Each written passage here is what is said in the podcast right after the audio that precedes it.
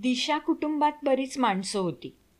आई बाबा चार मुली व चार मुलं असा त्यांचा परिवार होता. आई म्हणाली आता याच्यापुढे तुम्ही पृथ्वीवर राहायला जायचं. आपापली जागा शोधा व राहायला लागा. मात्र सोशल डिस्टन्सिंग ठेवा. लांब राहा एकमेकांपासून. सर्व भावंड पृथ्वीवर भारतात अवतरले. सूर्यामामा तिथे त्यांची वाट बघत होता. सर्वांनाच त्याच्याकडे तोंड करून बसायचं होतं.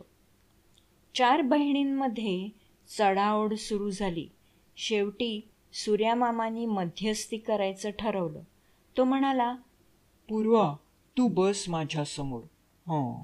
म्हणजे माझ्याकडे बघताना माणसांना दिशा ठरवणं सोपं जाईल. मी त्यांना सकाळी दिसतो. संध्याकाळी मी घरी जातो. माझ्याकडे बघून माणसं दिवसाची सुरुवात करतात. त्यावरून ते ठरवतील जिथे मी उगवतो ती पूर्व दिशा असेल. तुमचा उपयोग त्यांना नकाशावर ठिकाणं शोधायला होईल. इतर तीन बहिणींना ते पटलं नाही. पूर्वालाच का पहिला मान? सूर्यामामाने शक्कल लढवली. तो म्हणाला पूर्वाच्या नावात दोन अक्षरं आहेत.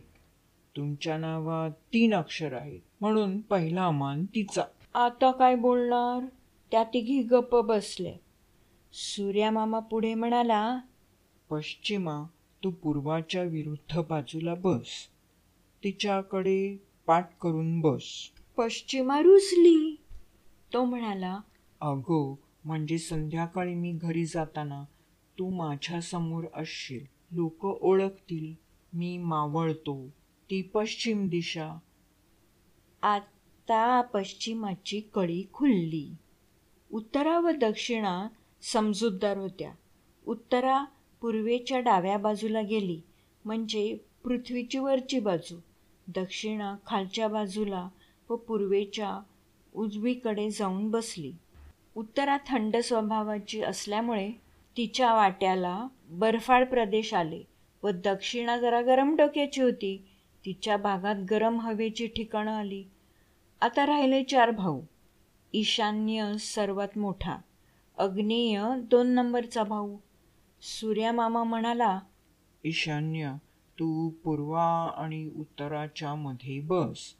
अग्नेय जरा गरम डोक्याचा असल्याने तो पूर्वा आणि दक्षिणेच्या मध्ये बसेल. वायव्य देखील शांत स्वभावाचा आहे.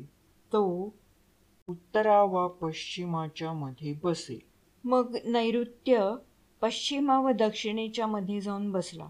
अशा रीतीने सूर्यमामाने त्यांचा प्रश्न सोडवला व माणसं दिशा ओळखायला शिकली.